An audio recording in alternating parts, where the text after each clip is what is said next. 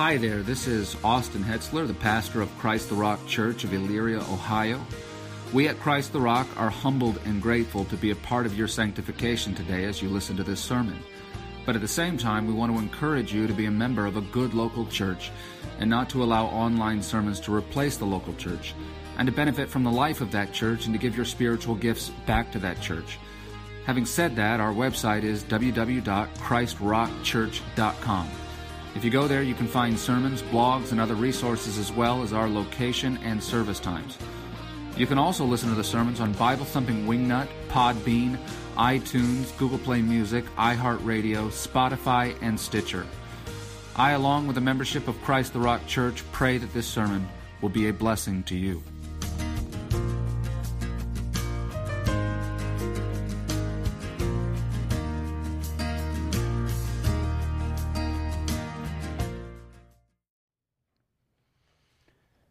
Heavenly Father, give us grace today as we focus in on your nature in a special way. Lord, your eternal attributes, and specifically those which endear us to you most as Christians. Your love, your grace, your goodness. Everything we have comes from your hand. You have been represented uh, in a way that maligns your character by the world, Lord, but we, your people, know you. We are the beneficiaries of all the good things that you give. Help us to celebrate you in this time. Help us to remember to remember all that you have done. Train our hearts to look back on the great actions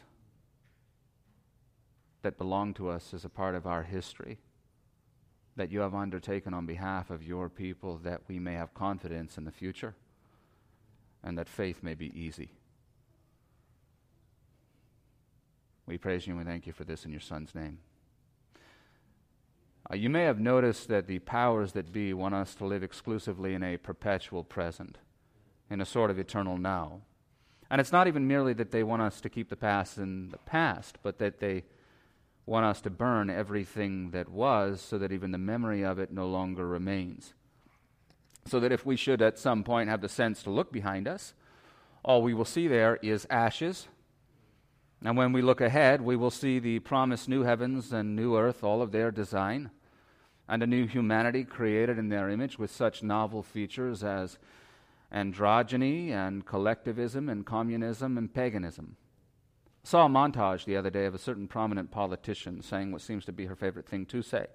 She repeats in speech after speech after speech uh, some variation of we need to have the vision to see what can be unburdened by what has been. And she says this so often, in fact, that numerous outlets have assembled montages of this kind to make fun of her. But if you laugh with them, don't just laugh. Because while that statement is not nearly as pithy and profound as she obviously thinks that it is, it is extremely worthy of your attention. Erasure of the past is a satanic device and one as old as time immemorial. And Satan pursues this tact because what lies behind us provides us with the wisdom and truth necessary for our survival, speaking naturally, but especially spiritually. And Satan, being anti human as he is, seeks our extinction. And through the withholding of the wisdom of the past, he is well served in that pursuit. He knows what you and I must learn and remember, and that is that if he is able to steal our past, he will steal our future with it.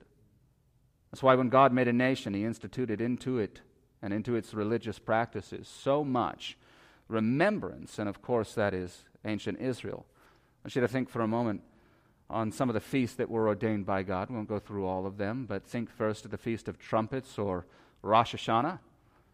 That was about repentance, and repentance obviously requires remembrance of sins. Feast of First Fruits, that was a reminder or a memorial of God's provision to the Israelites in the Promised Land, having been emancipated from the Egyptians.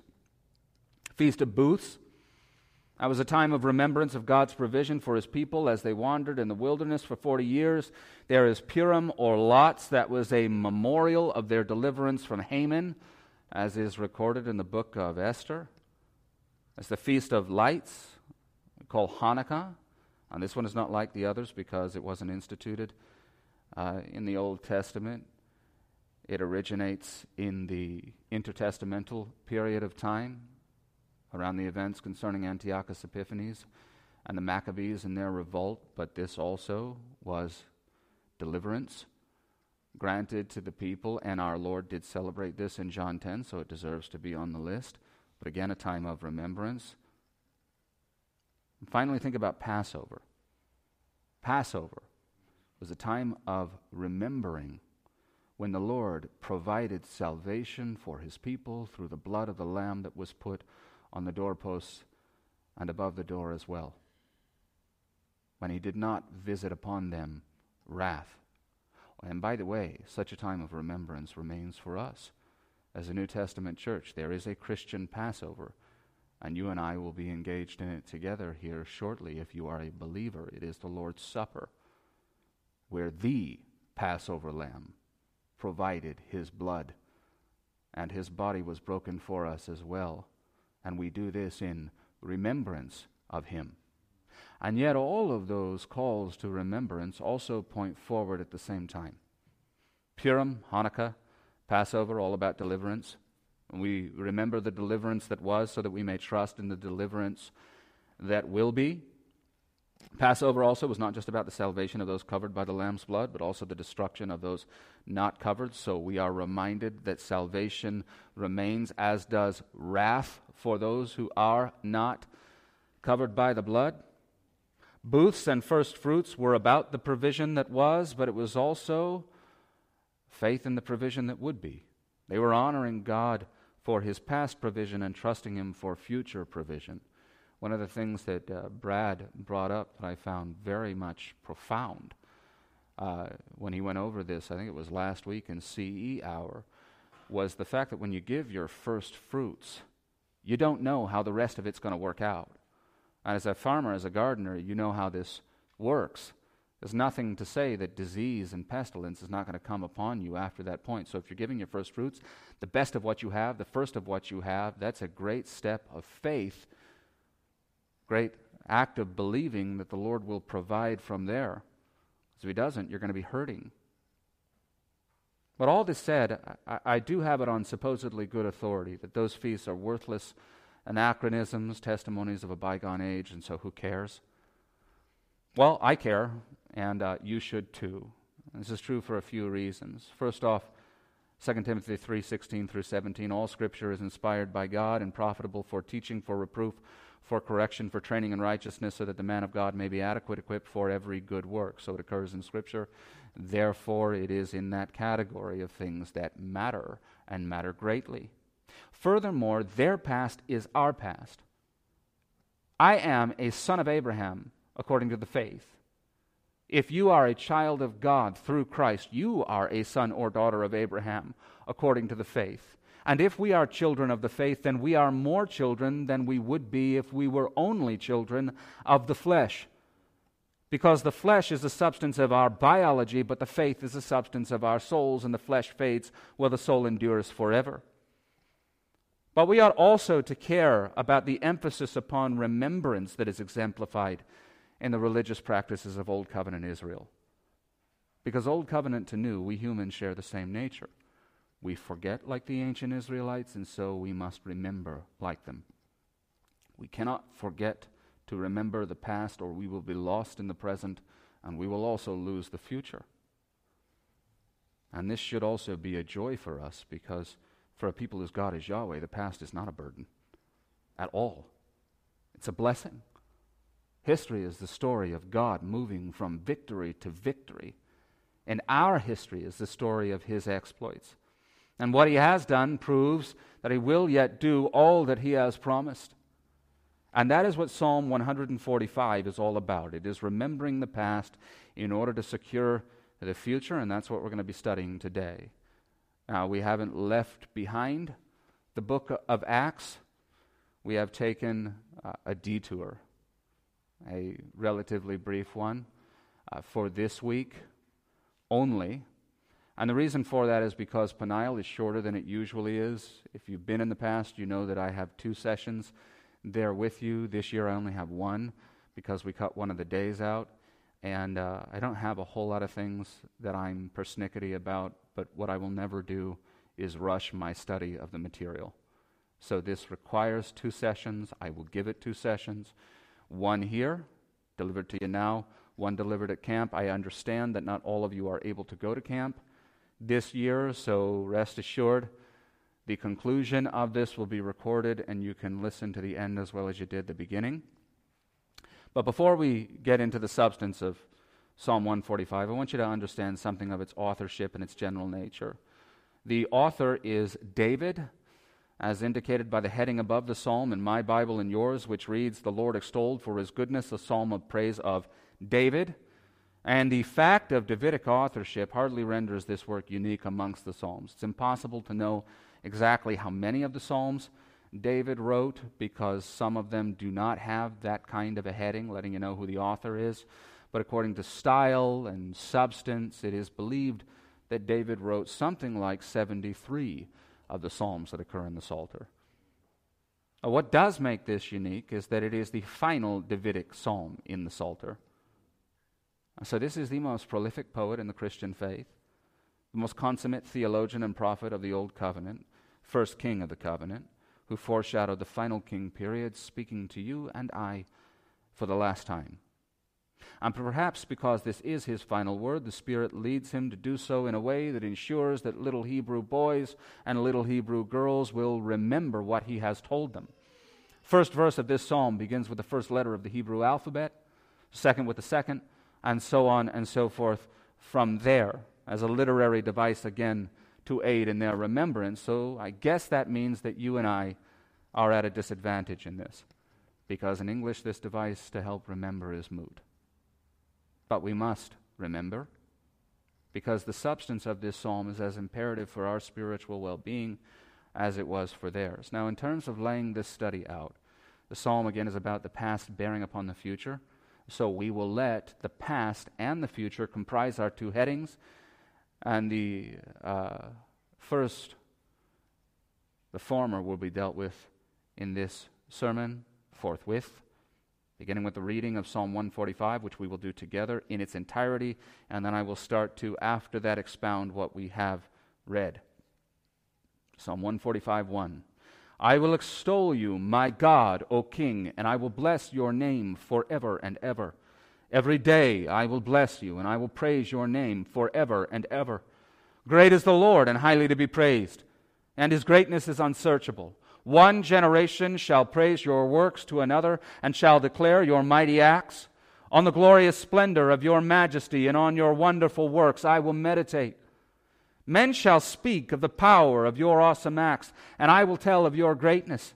They shall eagerly utter the memory of your abundant goodness and will shout joyfully of your righteousness. The Lord is gracious and merciful, slow to anger and great in loving kindness. The Lord is good to all, and his mercies are over all his works. All your works shall give thanks to you, O Lord, and your godly ones shall bless you. They shall speak of the glory of your kingdom and talk of your power to make known to the sons of men your mighty acts and the glory of the majesty of your kingdom. Your kingdom is an everlasting kingdom, and your dominion endures throughout all generations. The Lord sustains all who fall and raises up all who are bowed down. The eyes of all look to you, and you give them their food in due time. You open your hand and satisfy the desire of every living thing. The Lord is righteous in all his ways and kind in all his deeds. The Lord is near to all who call upon him, to all who call upon him in truth. He will fulfill the desire of those who fear him. He will also hear their cry and will save them. The Lord keeps all who love him, but all the wicked he will destroy. My mouth will speak the praise of the Lord, and all flesh will bless his holy name forever and ever. Now, first, let me make clear that in this session, I'm going to emphasize the past and pass over much of the future aspect of this, but I cannot divorce the two. Uh, not in general, but certainly not because of the way that this psalm is constructed. The past constantly bleeds into the future and is regularly related to the present as well. But the weight of this study is going to lean heavily toward what has been. And it seems to me that the place to begin here is with who God is, which is obviously also who God has always been and who He will always be. And this part of the study doesn't really fit into past or future considerations squarely because God reigns over both. This is a psalm that vacillates between all three tenses past, present, and future, but the only thing not moving forward or backward here is God Himself. The seas are shifting and they are heaving, but Yahweh is the anchor and His position holds. But we begin here first because there's no framework for understanding past, present, or future if you don't first understand Him.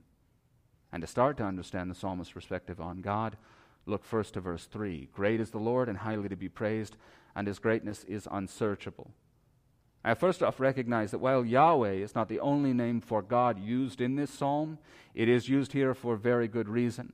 Elohim, which is used elsewhere in Psalm 145, is a corporeal, earthen term. It is one used to connect God to the earth. It is the name that is used in the creation account. It is also uh, used of men and of angels at certain points in Scripture. Oh, it is not unique to God, but it is unique in the way that it is used when it's ascribed to God.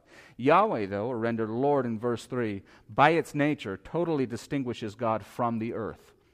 And not just from the earth, also from the heavens, and from the angelic host, from all things, everywhere, in every time, period.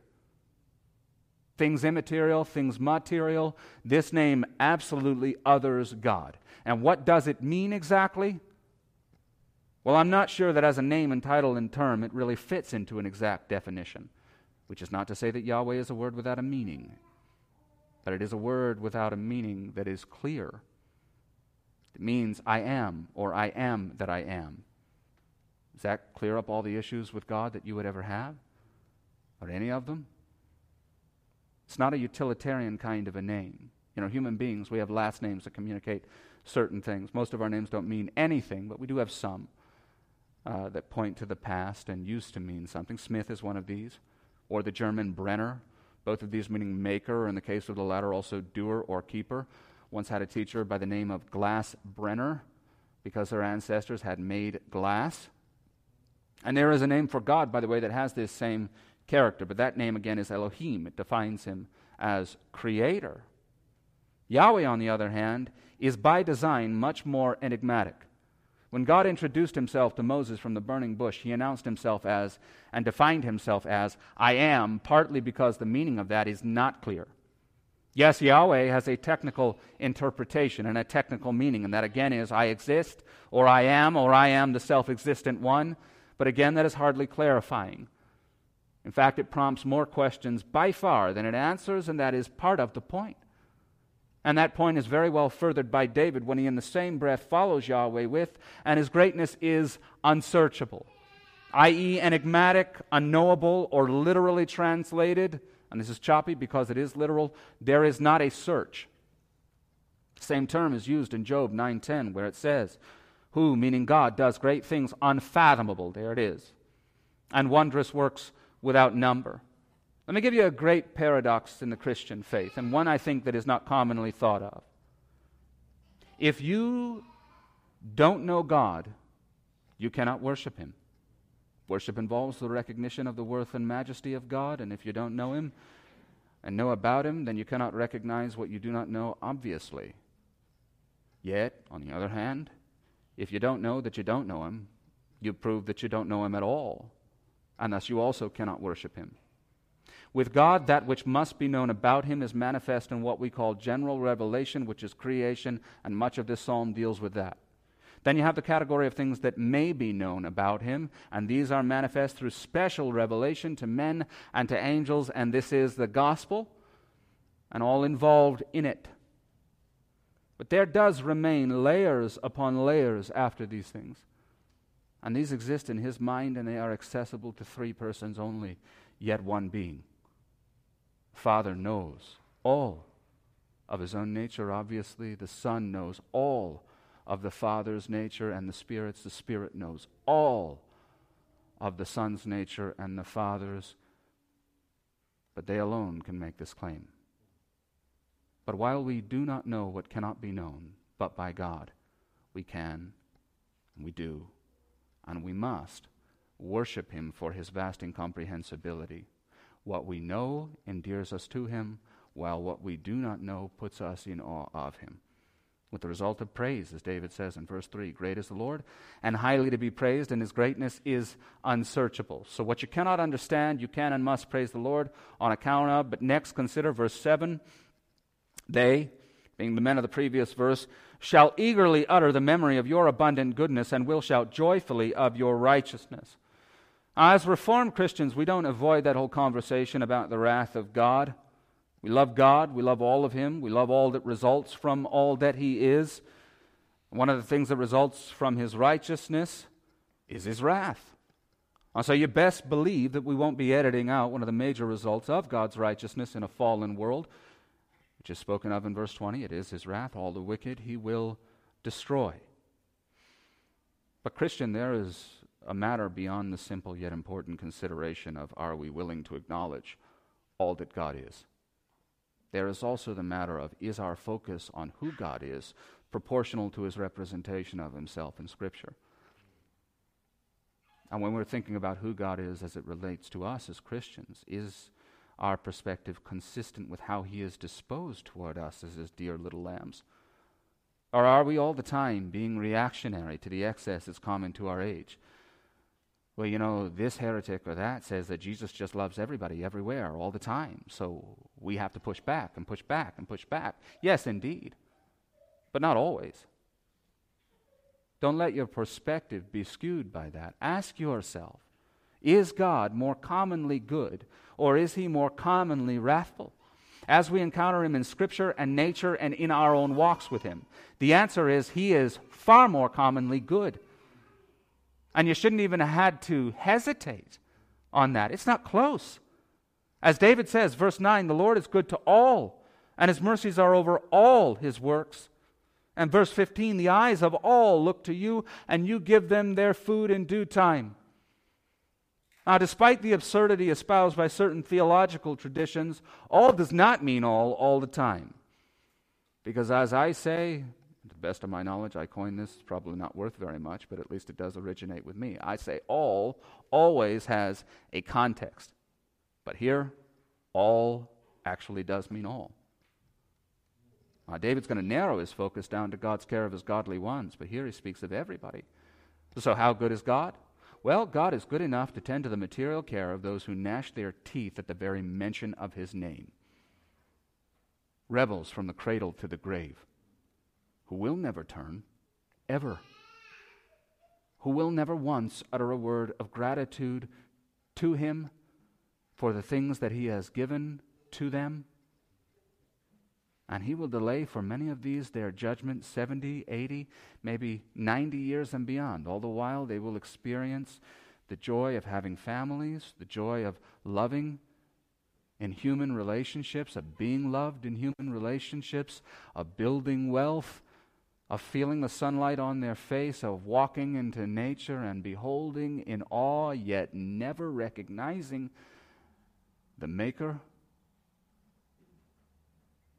and He is also so good that He cares for all the creatures on earth. From the bugs that are currently in my compost pile, doing their good work of breaking that down so that I'll have that fertility in the spring, to my chickens who are doing their good work of making eggs and also pooping a lot so that I will have that fertility to add to my garden in the spring as well, to our rabbit who is doing his good work of providing my wife with no small comfort in this life God, and I, I kind of hesitate to acknowledge this, he's even good enough to care for the garden destroying scourges known as gophers. And in fact, he, he often provides for them through me.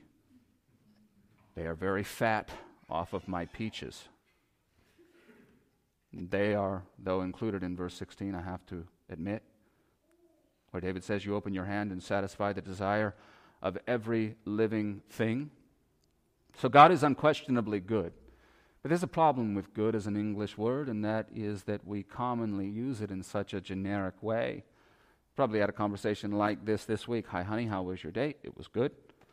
Uh, so that we see that God is good, and we go, well, yeah, okay, God is good. Good. Now, of course, we understand intellectually that God good is defined by God, so it is very, very, very, very, very good. But even so, because of the commonality of this term and the flippant use of it in our vernacular, we struggle. So perhaps the term that David uses in verse 17 will help clarify further as it helps qualify God's goodness. The Lord is kind in all his deeds. And what is meant by kindness? Well, consider the antecedent in 2, verse 17, which, as you might have guessed, occurs in verse 16. Again, you open your hand and satisfy the desire of every living thing. If you will, consider all of creation a banquet hall of unimaginable scale. And in this banquet hall of unimaginable scale, you have an incomprehensibly vast table. And seated at this table is all of life, and God is the one who sets that table every single day. And that is something of what is behind, I think, W.S. Plumer's description of this. He says, quote, Planets and atoms, angels and insects, all ranks and orders of creatures, hang dependent on God's sovereign will, and if one link in the chain of dependence were broken, they would perish. End quote. He who strung the stars in space is also he who designed the strands of our DNA. And none of that, nor anything that exists in the vast space between, will perish, because he who cares for them never sleeps nor slumbers. And he who cares for them is named in the context of verse 16 as Yahweh, owing back to the beginning of verse 14. And from there he is referred to in pronoun, but not by name. But this is the name that those pronouns point back to. And this, I think, is strangely wonderful and not to be passed over quickly. As I've already pointed out, often in Scripture, when God is being connected to his creation in either the making of it or the sustaining care of it, he is named as Elohim, because that's what the name is designed to do. But here it is Yahweh who is kneeling to feed all of creation from his hand. Ergo, his nature is infinite, his being incomparable. He defies description and discernment and yet he is not clinical or disassociated or detached. He is the God of all power. He is entirely other. He defies definition and description and understanding, and yet he is also the loving personal caretaker of all things. Infinitely beyond creation, and yet intimately involved in its care. Now, there is one more thought that I wish to convey before I close this point, and I do want to make this very, very clear. God's kindness slash his goodness and his wrath are not only not to be weighted the same way by us, they are also never to be understood as being in opposition to each other. They're not weighted the same because wrath is what God does because of who God is, while good is who God is directly. But these are also never to be understood as contradictory. This is always true but it is especially true as it pertains to the destruction of the wicked, as it is seen in verse 20. Ask yourself, there, just as students of literature, in particular this body of work, why does God destroy the wicked in context, as indicated at the end of this psalm? Uh, verse 19 He will fulfill the desire of those who fear Him. He will also hear their cry and will save them. The Lord keeps all who love Him, but all the wicked He will destroy. So God's destroying the wicked in order to save the good, which is, of course, itself good and kind. In verse 19, they cry out to him for salvation, and in verse 20, he saves them by destroying their oppressors. So understand, God's goodness is unmitigated. It doesn't need to be qualified by anything. As in, well, God is good, but he also punishes sin. No, he's just good. As David says unambiguously, he is kind in all his deeds, he is good to all. It is because he is good that he punishes sin. Now, that's all true about punishment of sin being the result of God's goodness and not being in opposition to it. But on a heart and soul level, please also know that it is okay to just say that the Lord is good and to leave it at that and to not feel inclined to balance it every single time. And I'll also say that you should understand something about balance if that's the way you think. Balance is a matter of bringing back what is imbalanced to the center. But I suspect that you, like me, don't so much have a difficult time tearing yourself away from the meditations of a God who is good and only good all the time. I think for you, it's probably much like me, and you have to tear yourself away from constant contemplations of a wicked world because you feel like you're drowning in it. So if you want to bring it back to balance, then understand your excess to begin with and where center actually is. But God is good all the time. All the time, God is good. No asterisk, no qualifications needed. God is also, as previously noted briefly, righteous. And they say all the time that this is why God judges sinners according to their sins, and they say rightly. That's a fact. Not a fact we should ignore or overlook or certainly not apologize for. But is righteousness not also involved in why God saves sinners from their sin? No, that's God's love, and you're getting the two confused, and not his righteousness. Well, first off, God isn't schizophrenic. So he doesn't have one voice telling him to be righteous and the other voice telling him to be loving, and then whichever one wins determines salvation or damnation for this soul or for that soul. Oh, God saves sinners because of his love and because of his grace, and yes, because of his righteousness, and not in spite of it or by being indifferent to it. Understand that righteousness is not moral neutrality. If this were the case, it would simply mean that God responds to us in keeping with how we have behaved toward him which, if you don't know, let me help you understand, that would be extremely bad. Now, righteousness, though, is positive good. And positive good is good not limited by weights and measured measures and what's owed. Positive good, then, is unfettered by mere math. And so, disparate outcomes doesn't mean disparate righteousness. Why does God judge the wicked, as in verse 20? Well, because righteousness requires justice, yes. But righteousness also often supplies what is required. It is a part of what motivates that. Because righteousness isn't merely moral neutrality that merely gives what is warranted. Moral neutrality is transactional like that, or at least moral neutrality would be transactional like that if it actually existed, but it doesn't, because as Jesus said, there aren't any fence sitters. You're either with me or you're against me. But because people think in these terms, I speak in these terms. Positive righteousness, though, is able to give grace, not because it must, but because it can. And so righteousness, along with grace and other motivations, causes God to, verse 14, sustain all who fall and raise up all who are bowed down. And this is all excluded to the context of the believing. For the unbeliever, righteousness is a sword that will cut them down. For us, it is a shield of protection. Righteousness is what was imputed to us on the cross, and the fact of its imputation was righteous too. So God is righteous for our good, Christian, and his goodness toward us is also righteous because he has made it so. But goodness is more broad, and so David would like to help focus us even further on what God's goodness is moving forward in verse 8. The Lord is also gracious and merciful.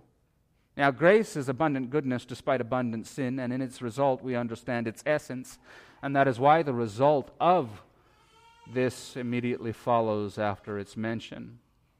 Also in verse 8, the good God is slow to anger and great in loving kindness.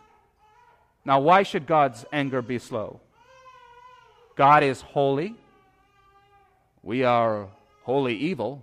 Holy, W H O L L E Y. I can't spell. You understand? Two different kinds of holy. We are all the time in rebellion against him. He is all the time perfect. Why should his anger be slow? Well, his anger should not be slow, thinking only logically. And that's why it's grace. But mercy, though distinct from grace, is also clarified by slow to anger, and I think, though, more so by loving kindness. Let me here differentiate this term for mercy from a more New Testament doctrinal usage. A lot of you are very well versed in defining mercy and grace and very able in your definitions to differentiate the two. You would say of mercy, thinking in a New Testament doctrinal sense, mercy is not getting what you're owed. And when we're talking about the wrath of God, this is obviously magnificent. Okay?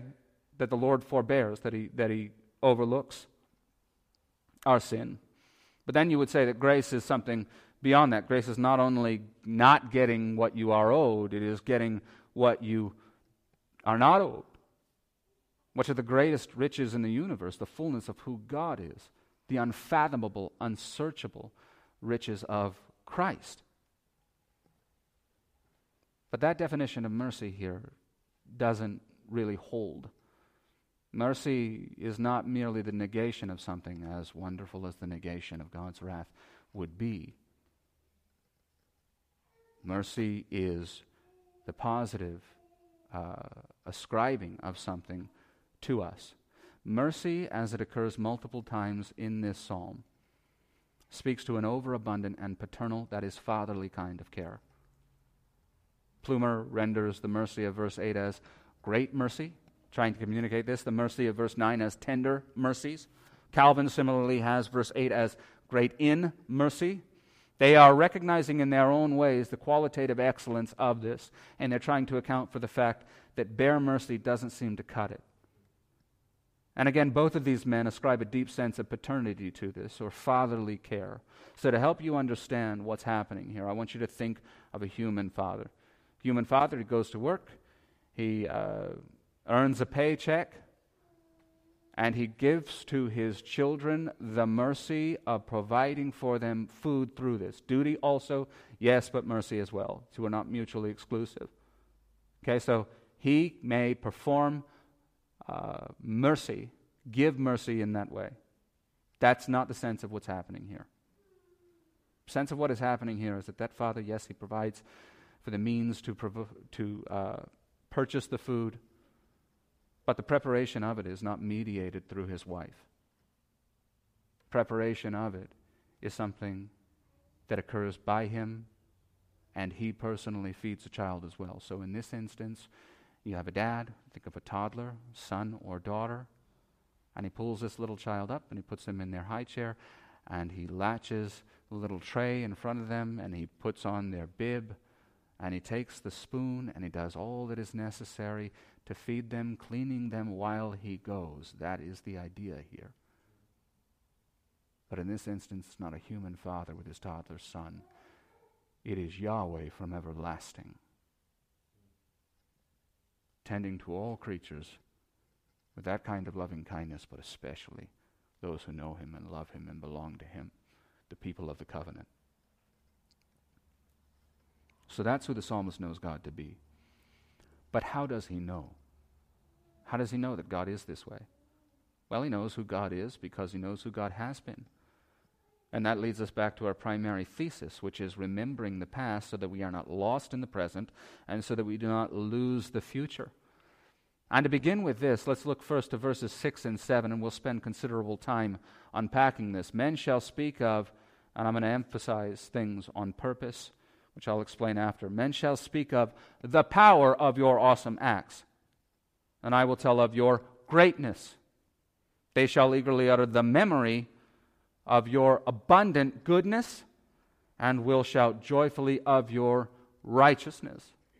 And in those two verses, we have four actions or attributes of God listed as being committed to memory and uttered. And we will isolate each of these, and I will expand upon how we are to apply memorializing and communicating them. The first is in verse 6 the power of Yahweh's awesome acts. Now, we're going to expand this category, but before we do, we do well to consider what this most directly involves for David in this psalm, and the answers are clear. God's awesome acts in Psalm 145 are the preservation of all people in this life and the preservation of his special people forever. And of the former, consider again verse 15 the eyes of all look to you, and you give them their food in due time. You open your hand and satisfy the desire of every living thing. The grandfather, as I have said to you previously, of all lies in the modern era is that creation is self creating, that it is self sustaining or self maintaining. And so it is critical that we tell the world of God's sustaining work and that we remind ourselves. And this can be harder than it should be. We're busy people, we work. Sometimes, unfortunately, we live uh, hand to mouth, as they say. When you live that way, all you see is your hand and your mouth and your own hand putting food into your mouth. You're often so overwhelmed with acquiring your sustenance that you lose sight of the fact that all that you have acquired first came from God. But God is so good that He literally paints the sky with a reminder of exactly this. It is the bow that follows the rain, also known as the rainbow.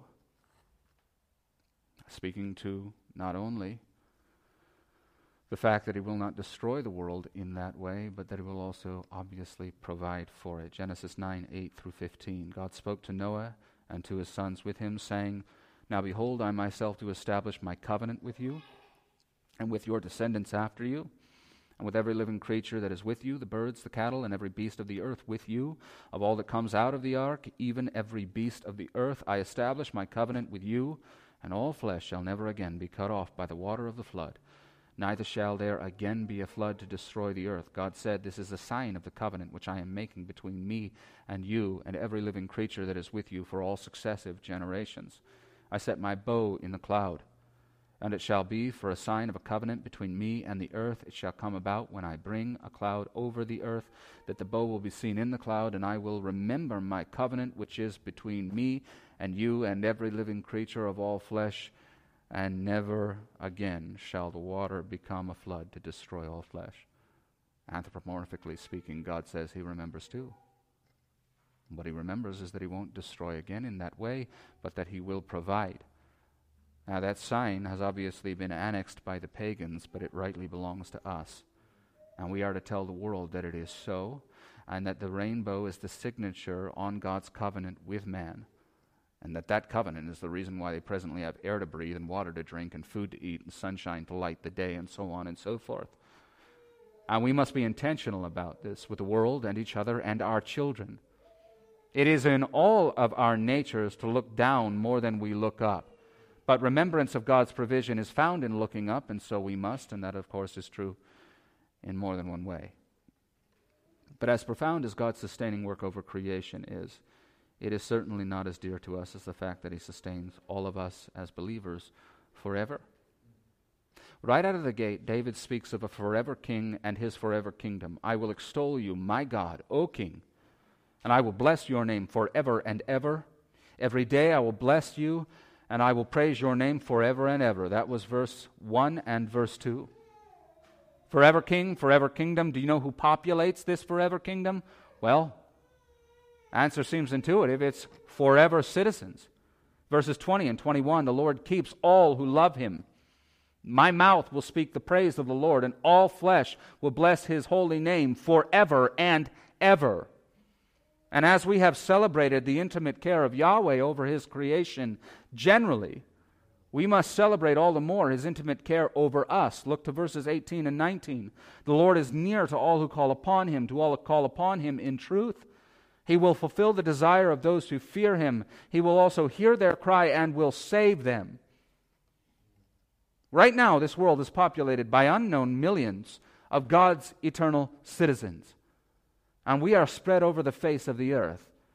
And our skin is variegated one to the next and we speak different languages, and we occupy different nations, and we understand many things in many different ways. But we all call upon Him in truth, as David says, which means that we all understand and savingly believe that Jesus Christ, the Nazarene, who was crucified, has been raised by God from the dead.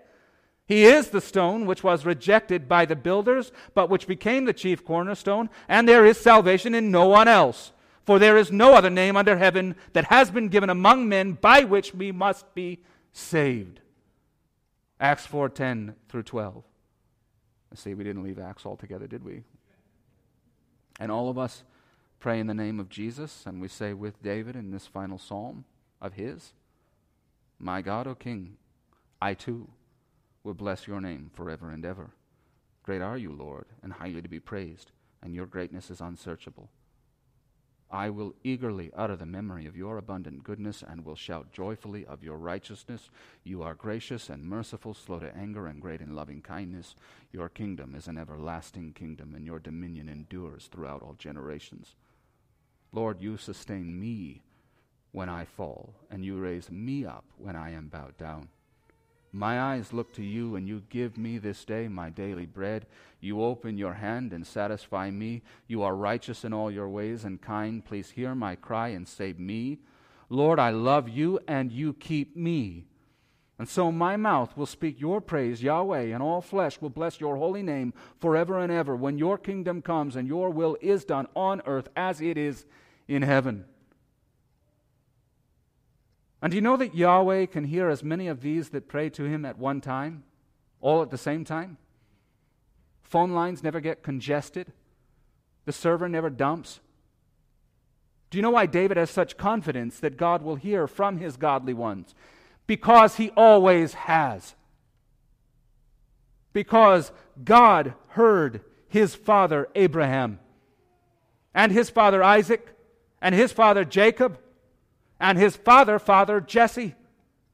And the believing children spread across the world know that because King Jesus suffered the little children to come unto him at any time while he was on the earth, they can come unto him at any time now. In a myriad of different ways, speaking or simply thinking. In any posture, eyes closed or open, hands raised or folded, laughing or crying, or if unable to speak, they still may come to him, because in that instance the Spirit himself will put to words their inconsolable grief. And the Lord will sustain them as he has all the people of the covenant, as he always has, by the power of his awesome works. There's a perennial question Does prayer have power? Does prayer have power? Certainly. But remember that in this equation, we utter the prayers and He supplies the power. But next, we must remember and remind others of the greatness of God as it occurs in verse 6, but also according to verse 3. What was again the nature of God's greatness? It is unsearchable. As I said, enigmatic or unknowable, or literally translated, there is not a search. But while God's greatness is unsearchable, the effects of it in the past certainly are not.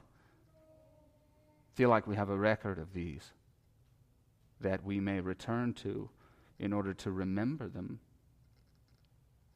And in this work, there are events like the creation of the heavens and the earth, creation of man, the destruction of untold masses by a global flood when God littered the earth with the bodies of all who had rebelled against him, which was almost all of mankind, save only Noah and his family. There is the formation of a holy people to bear his name from a single and very flawed man. There is the destruction of the nations or smaller states that opposed him directly or opposed him by opposing his people including, though not limited to, Sodom and Gomorrah, the Amorites, the Canaanites, the Girgashites, the Hittites, the Hivites, the Jebusites, the Cadmonites, the Kenites, the Kenizzites, the Perizzites, the Rephaites, Pharaoh's Egypt under Moses, Assyria, Persia, Babylon, Greece, Rome, and coming soon, America, if she does not repent. But through all of this annihilation, he preserved the seed of Abraham, which is amazing because destruction was all around. And yet the seed of salvation was preserved through it. Savior of mankind was delivered. And what was and is and always will be his greatest work. Speak of the victories of God. Speak of as many of them as you are able, and speak of them often. But speak of none of them as often as God's victory over sin and death and hell and Satan on Christ's cross. Next, David says that they shall eagerly utter the memory of his abundant goodness. As previously noted, goodness is also kindness. And to what examples could we point in the history of our people to give us a testimony of this? Let me give you some ideas. How about our first father and our first mother? Having their nakedness and their shame covered by an animal skin from the first sacrifice that was made by God and they receive this great kindness and care immediately after they hurl all of God's creation into sin and death? How about a child of laughter born to nearly century old parents? How about the spurned Hagar, visited and comforted by Christ himself? How about the forgiveness given by Joseph through God to the brothers who betrayed him? How about a widow's oil that wouldn't run dry? How about manna and quail and water from a rock to people who were hungry and thirsty? Or a barren woman weeping before the Lord and becoming the mother of a high priest? Or the salvation of a prostitute who became the rung on the genealogical ladder that gave the world its Savior, or the salvation of a Moabitess who became a Jew, who became the ancestress of King David, who is writing the psalm that we are reading, or David carrying the misshapen Mephibosheth because he could not carry himself, or how about the greater David carrying the misshapen us because we cannot carry ourselves? Or a virgin of no great status having her womb blessed with the incarnate God, or an old man named Simeon having his life preserved long enough to hold in his arms before he leaves this world the Savior of the world for whom he had long awaited. Or an outpouring of miracles through Jesus that vastly outstripped all miracles done before or after him, to the effect that those who had never seen gained sight, and those who had never walked now leapt and ran, and lepers were made clean, and demoniacs freed, and the dead were raised, and the poor of this world were given the riches of God in eternal life, when he who healed others willfully submitted to be maimed unto death, so that we would all, Psalm 145 1, bless the name of our God and our King forever and ever. If you've never assembled a list like that, first off, you should. But if you haven't, I'll, I'll educate you as to the difficulty of it. You know, you know what makes that hard? Figuring out what you're going to leave out. Indeed, we shall eagerly utter the memory of his abundant goodness. And then that only leaves the righteousness of verse 6, which is a righteousness that could scorch the sun and did scorch Sodom, but that has become our salvation. That is total moral perfection, not even a return to the innocence of our first parents, but a positive righteousness that can never fall, because he who upholds the world by the word of his power will never let it fall, because it is his righteousness. And it was this righteousness that Moses wanted to put eyes on, but it was too great. It is, in fact, the righteousness that the seraphim now shield their eyes from, even though they were created to occupy that space. Nevertheless, they still cannot bear it. It is the righteousness that opened the gates of heaven in Psalm 24, and the righteousness that David yearned for in a psalm that we read just earlier in our regular readings through the Psalms. One thing I have asked from the Lord that I shall seek, that I may dwell in the house of the Lord all the days of my life, to behold the beauty of the Lord and to meditate in his temple. Psalm 27 4, which is ultimately fulfilled in the eternal state. And do you know that that ultimate unction was granted? Do you know that for 3,000 years it has been being granted for David? And all of this is, of course, connected to his opening in our psalm. I will extol you, my God, O King, and I will bless your name forever and ever. Every day I will bless you, and I will praise your name forever and ever. And do you know why David's prayer, along with these lines, was granted? Because, as the Holy One of Israel said himself, Blessed are those who hunger and thirst for righteousness, for they will be satisfied. For they will be satisfied. Let me tell you, if you thought that goodness was too common a word for God, just wait until you see and experience the full satisfaction of God. Eye has not seen, and ear has not heard, and mind cannot conceive this side of heaven. We know whom we have believed that he is able to bring us to the other side of heaven because as a people we have known him since Abraham, since even creation. And he has satisfied us all and so, verse 4 Our generation shall praise his works to the next and shall declare his mighty acts. Yes, we will tell our children of the rich history of their people and of their God. And if the past is remembered, then the future will be seen as it is. Do you know what the future is for the people of God? Inevitable. Verses 11 and 12 They shall speak of the glory of your kingdom and talk of your power to make known to the sons of men your mighty acts and the glory of your majesty, of the majesty of your kingdom, including past kingdom and kingdom future. Verse 13, your kingdom is an everlasting kingdom, and your dominion endures throughout all generations. In verses 20 and 21, the Lord keeps all who love him, but all the wicked he will destroy. My mouth, indeed our mouths, will speak of the praise of the Lord, and all flesh will bless his holy name forever and ever. Our past is not a burden. It is a guarantee that an impossibly wonderful future is not impossible, but certain. And we are to tell our children and we are to tell the world. And in this we will fulfill our greatest commission. Heavenly Father, we thank you for the opportunity to come before you. We thank you that you have made us people of the Word. We thank you for the gift of your Spirit. We thank you for the revelation of your mind as it is recorded in Scripture. We thank you for the prophecy of King David. We thank you that the greatest thing he ever prophesied of was the final king.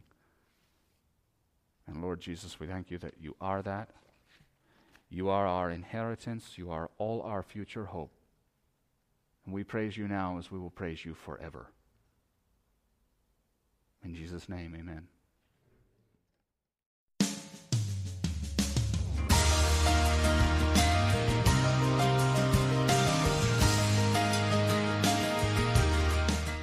Hi there, this is Austin Hetsler, the pastor of Christ the Rock Church of Elyria, Ohio. We at Christ the Rock are humbled and grateful to be a part of your sanctification today as you listen to this sermon. But at the same time, we want to encourage you to be a member of a good local church and not to allow online sermons to replace the local church, and to benefit from the life of that church and to give your spiritual gifts back to that church. Having said that, our website is www.christrockchurch.com. If you go there, you can find sermons, blogs, and other resources as well as our location and service times. You can also listen to the sermons on Bible Thumping Wingnut, Podbean, iTunes, Google Play Music, iHeartRadio, Spotify, and Stitcher. I, along with the membership of Christ the Rock Church, pray that this sermon will be a blessing to you.